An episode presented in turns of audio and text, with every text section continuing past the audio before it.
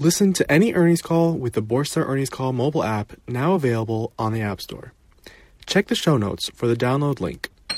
Good afternoon. My name is Chris, and I'll be your conference operator today. At this time, I would like to welcome everyone to Sonos' fourth quarter and fiscal 2018 earnings call. All lines have been placed on mute to prevent any background noise. After the speaker's remarks, there will be a question and answer session. If you would like to ask a question at this time, simply press star followed by the number one on your telephone keypad. If you'd like to withdraw your question, please press the pound key. Thank you. Mike Groeninger, you may begin the conference. Thank you. Good afternoon, and welcome to Sonos' fourth quarter 2018 earnings conference call. I'm Mike Groeninger, VP of Corporate Finance, and with me today are Sonos CEO, Patrick Spence, and CFO, Mike Giannetto. For those joining the call early, today's hold music was the Q4 playlist included in our shareholder letter. The all-female playlist was inspired by Sonos' participation in the Grace Hopper celebration in October, which has become the world's largest gathering of women in technology.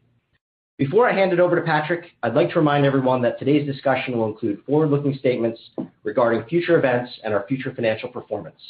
These statements reflect our views as of today only and should not be considered as representing our views of any subsequent date. These statements are also subject to material risks and uncertainties that could cause actual results to differ materially from expectations reflected in the forward-looking statements. A discussion of these risk factors is fully detailed under the caption Risk Factors in our filings with the SEC. During this call, we will also refer to non-GAAP financial measures, including adjusted EBITDA and adjusted EBITDA margin. For complete information regarding our non-GAAP financial information and a quantitative reconciliation of those measures, please refer to today's shareholder letter regarding our fourth quarter fiscal 2018 results posted to the investor relations portion of our website. With that, I'll turn it over to Patrick Spence. Thanks, Mike, and hello, everyone. Uh, thanks for joining us today.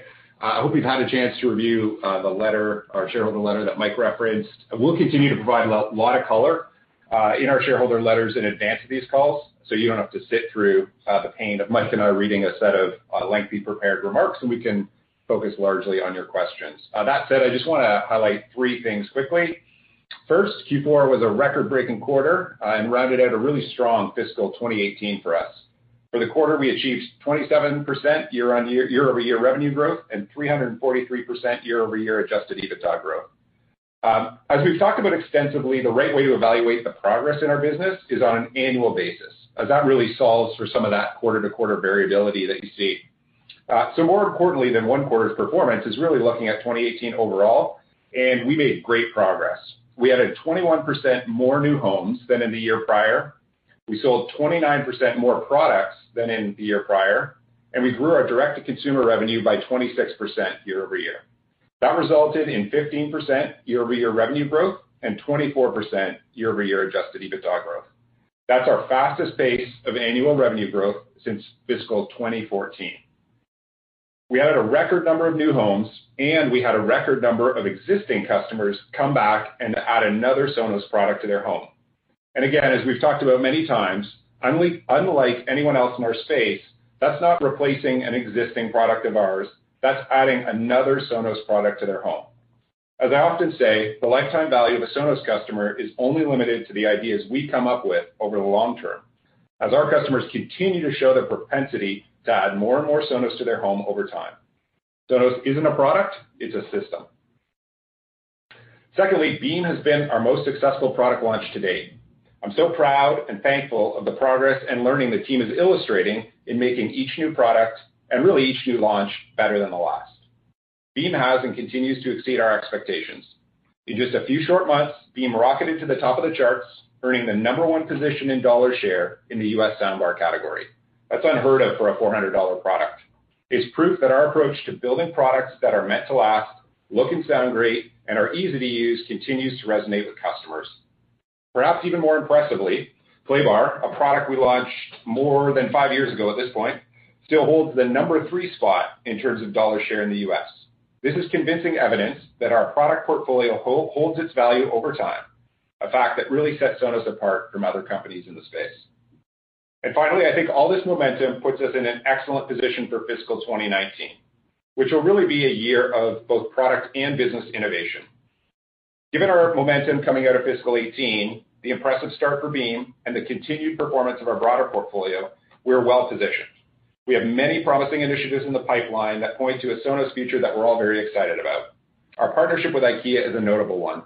For the first time, we'll deliver an amazing sound experience without producing 100% of the hardware ourselves. It's a demonstration of the flexibility and potential of the Sonos platform and an opportunity to really reimagine sound in the home with one of the world's leaders in decor and design. Another example is Google Assistant, which we'll be welcoming to the Sonos platform alongside Amazon Alexa in 2019. Uh, I actually have it running in my home, and it's fantastic. Our ambition is to be the world's leading sound experience company. While we'll continue to innovate great listening experiences for the home, we'll expand our focus beyond. Because half of the world's music listening takes place out of the home, and we have a unique opportunity to really bring the magical Sonos experiences to spaces and places that matter to listeners. With that, I'd like to pass it to Mike for a few comments on our fiscal 2019 outlook. Thanks, Patrick. Good afternoon, everyone. Before we open up the call for questions, I wanted to share our financial outlook for fiscal 2019, as described in our shareholder letter we issued earlier today. To provide better visibility for investors, we are providing full year 2019 guidance as well as the first quarter, which ends in December.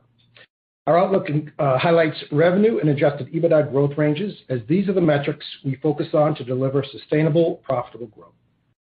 As a reminder, our long-term financial targets are to grow revenue by greater than 10% year after year while growing adjusted EBITDA by at least 20%.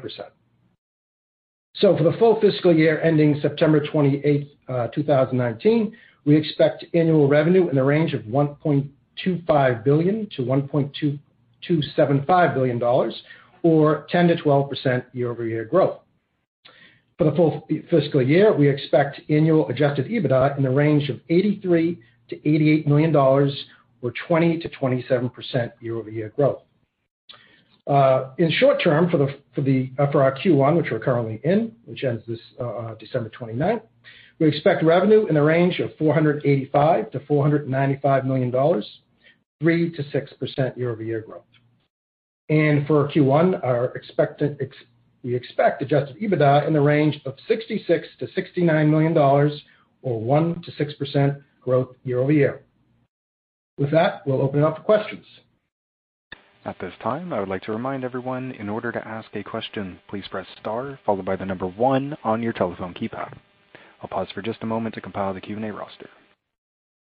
Your first question is from Rod Hall with Goldman Sachs. Your line is open.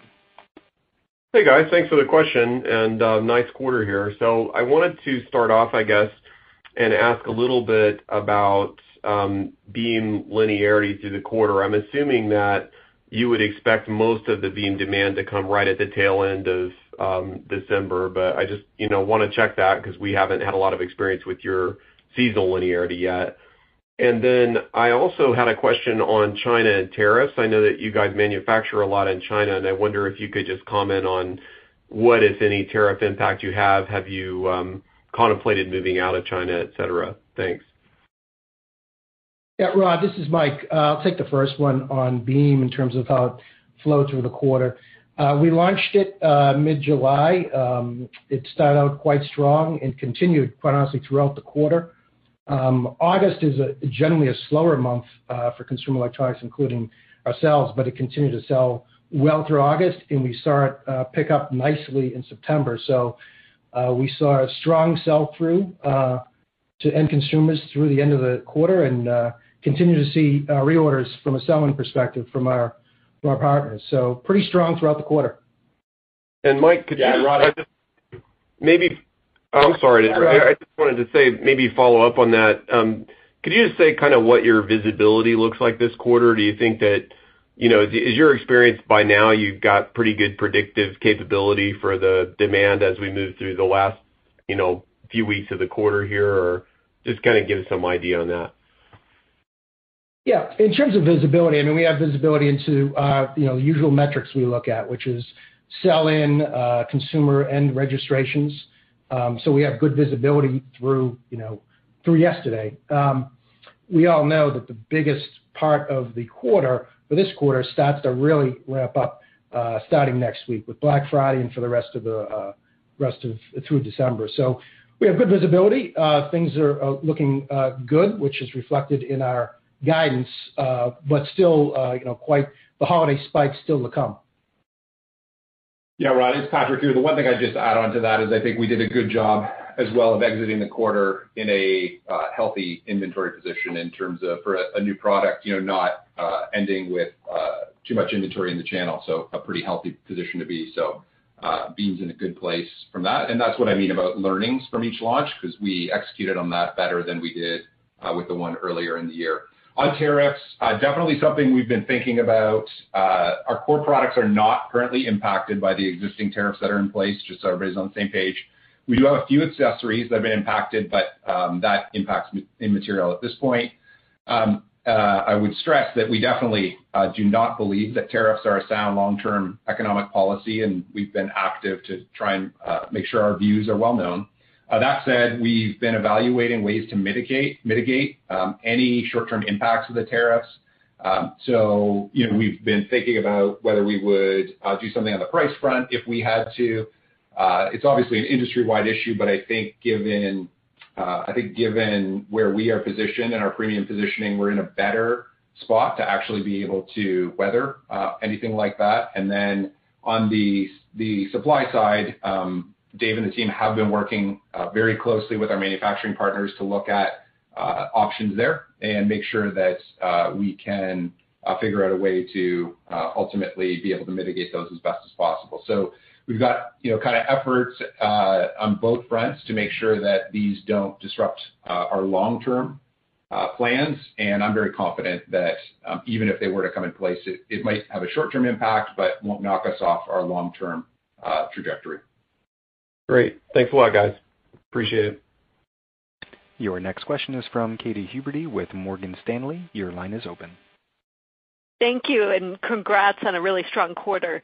You addressed some of this in your shareholder letter, but can you just talk broadly how you're planning to approach the holiday season this year?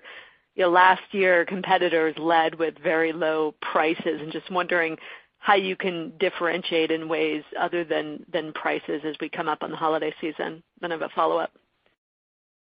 Yeah, sure, Katy. It's Patrick. I'll take that one. You know, I think 2018, You know, if you think about the balance of 2018 and where we landed, uh, there's never been, you know, obviously we executed very well on launching two new products. Uh, we have a strong portfolio, a strong brand, but also there's never been more activity and really attention in the space. And to your point, a lot of it's been at sub $100 price points. And we've obviously seen, even in um, Q4, right, a lot of activity on that front. And so our performance and our ability to accelerate both new homes and the number of people that are coming back to buy another Sonos product in existing homes leads me to believe that our view that people will you know, migrate upwards as they get a taste of smart speakers and like they we kind of ride this wave that's happening now around streaming music and all the activity that's happening is working. Because um, you know we've just seen such a great acceleration, and I don't see anything right now um, you know from this quarter or from our experience in the previous quarter that lead me to believe that consumers aren't going to long-term look for a better experience and a product that lasts. We're comfortable with where we are right now. You won't see us get overly aggressive. We do have some promotions focused on ONE and Beam primarily in the holidays that you will see and are actually public now. Uh but for the most part, you know, that's not something we rely on as much, and I think the strength of the portfolio will see itself through. Um, but you will see a little of that. You will see us more active in terms of marketing, Um, for sure, but we've learned a lot on that front, and it'll be uh, effective digital marketing, and you've also seen us drive leverage in that area, uh, and we're going to continue to. Okay. Thank you for that. And then you mentioned Sonos outside the home. How would you compare that addressable market to the Sonos home market? And is there anything baked into fiscal uh, 2019 guidance around outside the home? I know you've talked about IKEA and some other product launches that may be baked into into the numbers, but is outside the home in there too? Thanks. Yeah. Katy, it's Patrick again. We don't have anything baked into the fiscal 2019 plan as it relates to outside the home at this point. But you know we're working, we have a three-year roadmap, and we have uh several products that take us outside the home there. Uh and we do plan to deliver the first one within the next 12 months. We're thinking step by step. I think the opportunity, uh, you know, we often talk about the 175 million people that are paying for streaming music going to 300 million. I think it's that same group of people, if you will. And so still contrast that to you know where we are today in terms of the number of homes we have and sub 10 million. It's a way to get into more of those people's lives, quite frankly. And so there's kind of two elements. One is how do we keep driving that good momentum with the new homes and the new people that are coming into our ecosystem? And so I think some of the new products will help us reach people in a different way. Um and at the same time, I think the other really compelling thing is that we know the people that are part of our existing home base today will buy any of the new products we come out with. Obviously, for competitive reasons, I want to be pretty mindful of where exactly we're going, but Um, it's not too hard to figure out the other areas as we aspire to really be um, the leading sound experience company uh, out there. Great. Thank you.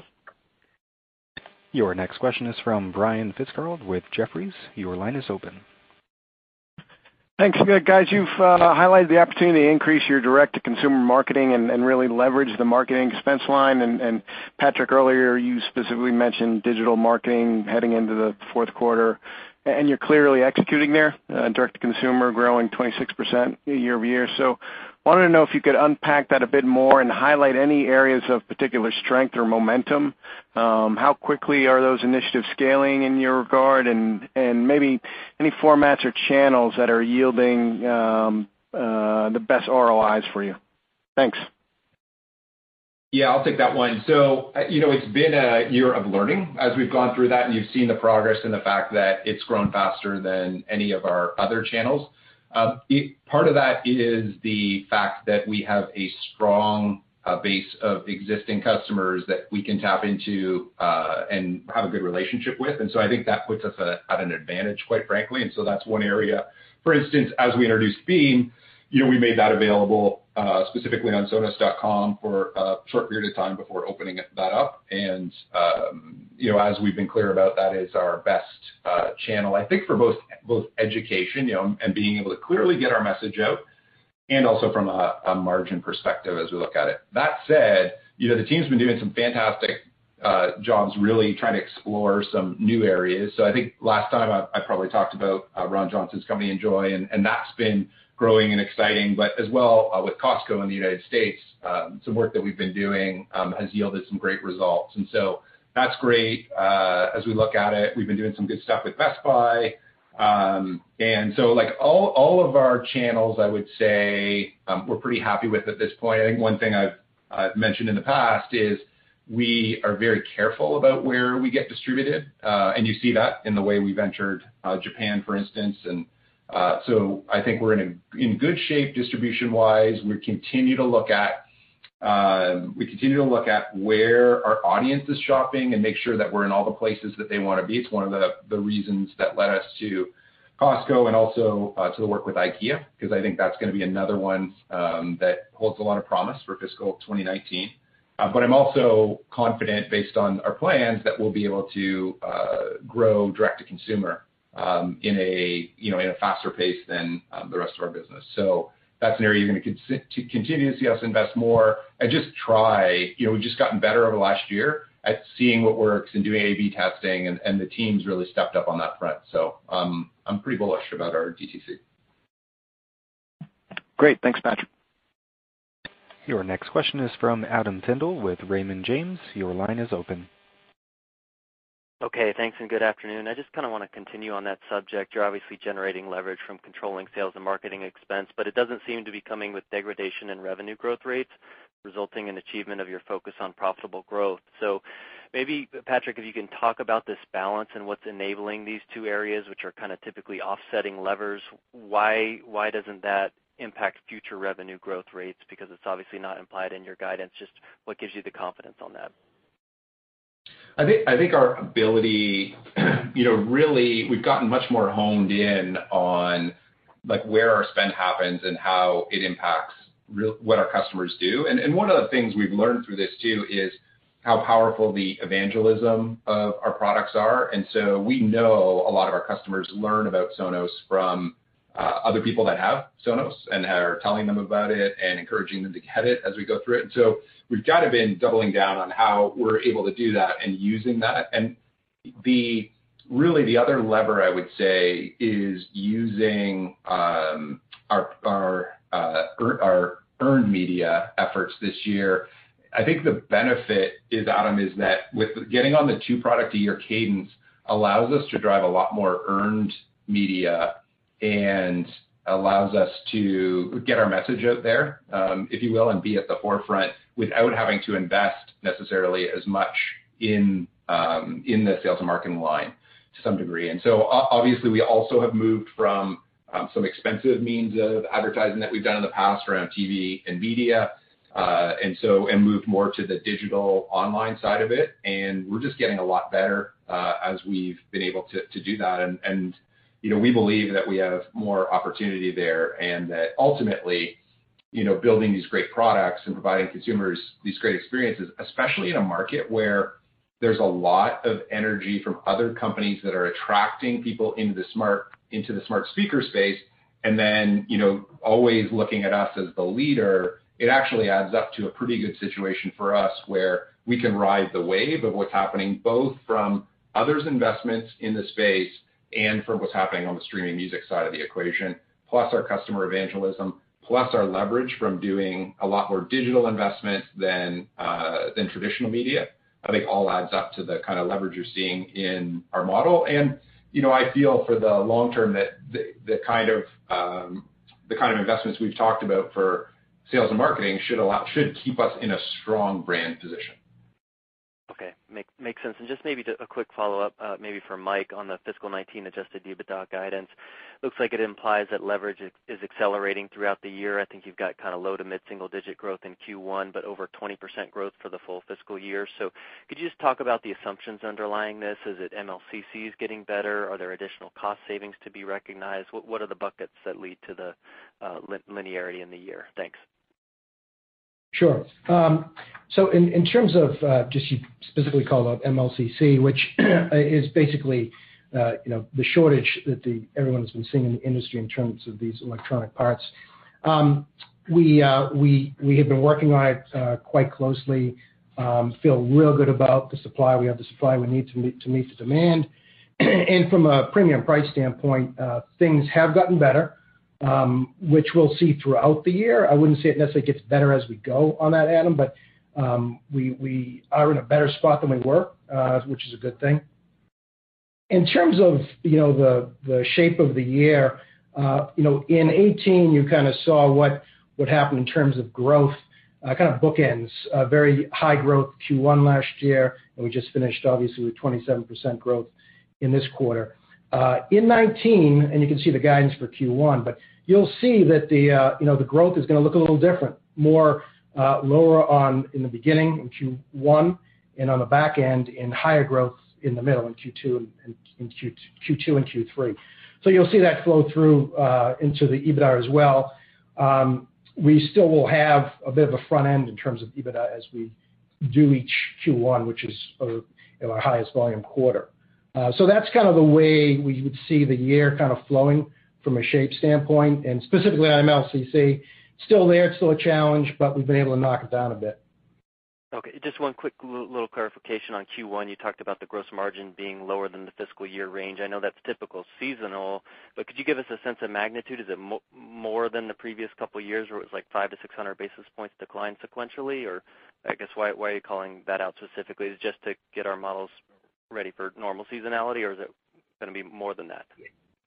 Yeah, no. No, it's it's you know, when we gave the guidance for the year of 40%-41%, you'll see each, if you look back in our history, whether it's 2018 or before, Q1 will be our lowest gross margin quarter. Uh and it really is impacted by the seasonal promotional activity. Uh so it's no more than that. I would expect it to be below that range of 40%-41%. Nothing really different this year than prior years. It's really about, it's a it's the holiday season, it's promotional activity. It's going to start next week. It's actually, uh, our offers are already out there as far as uh, uh, Black Friday and Cyber Monday. So that's really, it's the usual seasonal promotional activity that we see. Got it. That's helpful. Thanks, and congrats on the results. Thank you. Your next question is from Matt Sheerin with Stifel. Your line is open. Uh, yes, thank you. Uh, I wanted to just ask uh, concerning the product categories, specifically um, the wireless speakers, where you're going to be running into some tough comps. I know last year you had a very very strong quarter with a new product, and here you are anniversarying that. So could you give us um, sort of expectations? It looks like um, you may be actually down in wireless speakers year-over-year as you start and play through the year. I know Um, there's plans to come out with some new devices later in fiscal year. Uh, but could you just talk about um, what we're thinking in terms of mix there and expectations uh, for growth in that sector? Sure, Matt. It's Mike again. Um, I'm not going to get into specific guidance by category, but just to give you a little color. Um so Q1 2018, uh, we had a very strong growth, 26% that quarter, and that was the first quarter of Sonos One. So real strong year. Year-over-year, yeah, that's a bit of a tough comp. Uh, that was when we we launched Sonos One, we had big holiday uh, period. So that's a tough comp. And that's of course, that's factored into our guidance for Q1. Now, when you look at the uh, wireless, you look at the home theater category, there we have Beam, which just came out in July, which um you know has done quite well, and we expect that to be a significant growth driver in Q1 and for the rest of the year. You know, we expect home theater to do quite well. Um, in terms of other products uh, that we've already announced, we have the Sonos Amp, which will be in the component, our component category, uh, which is launching on a limited basis this quarter, and then full launch in our Q2. That's an area in terms of category standpoint that has been you know, recently either flat or down. Um, we really expect to see that product rejuvenate that category. Early reviews and acceptance, it looks very exciting, but we expect that to pick up nicely. As far as uh um you know we have IKEA coming out later in the year as well, which will also be driving growth. But um yeah, I think that's the color I can give you at this point. Should be a strong year for Beam with uh with home theater, and then we have Amp coming out as well.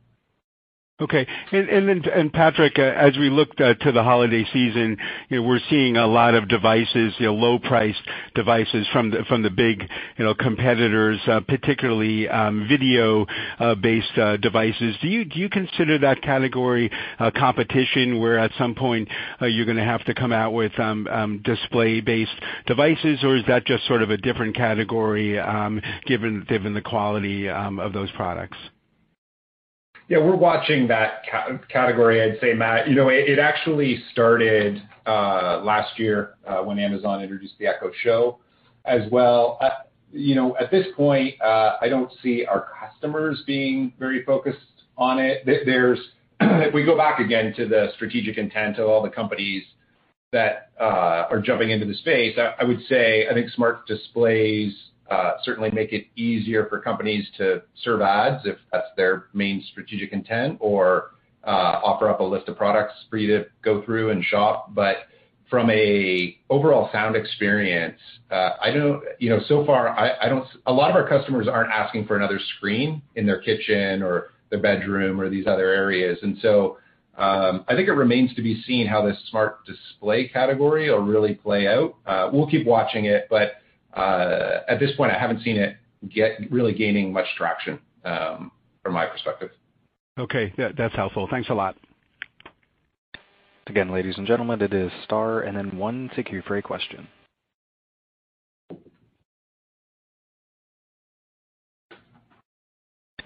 This concludes the Q&A portion of the call. I'd now like to turn it back over to Patrick Spence for any closing remarks.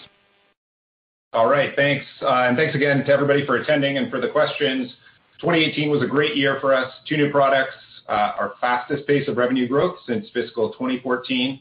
Uh, the acceleration on our pace of new homes to a record number, and also a record number of existing customers coming back and adding another Sonos product to their home. This sets us up well for a strong fiscal 2019 with our eye on both product and business innovation this year as we stretch beyond where we've traditionally played and look to become the world's leading sound experience company. I would like to take a minute to thank the team for an amazing job in 2018. Um, I couldn't be more honored or proud or thankful to be part of the amazing team at Sonos, and uh, we have a bright future ahead. Uh, finally, I hope everybody takes time to enjoy the playlist we included in this quarter's shareholder letter that Mike referenced.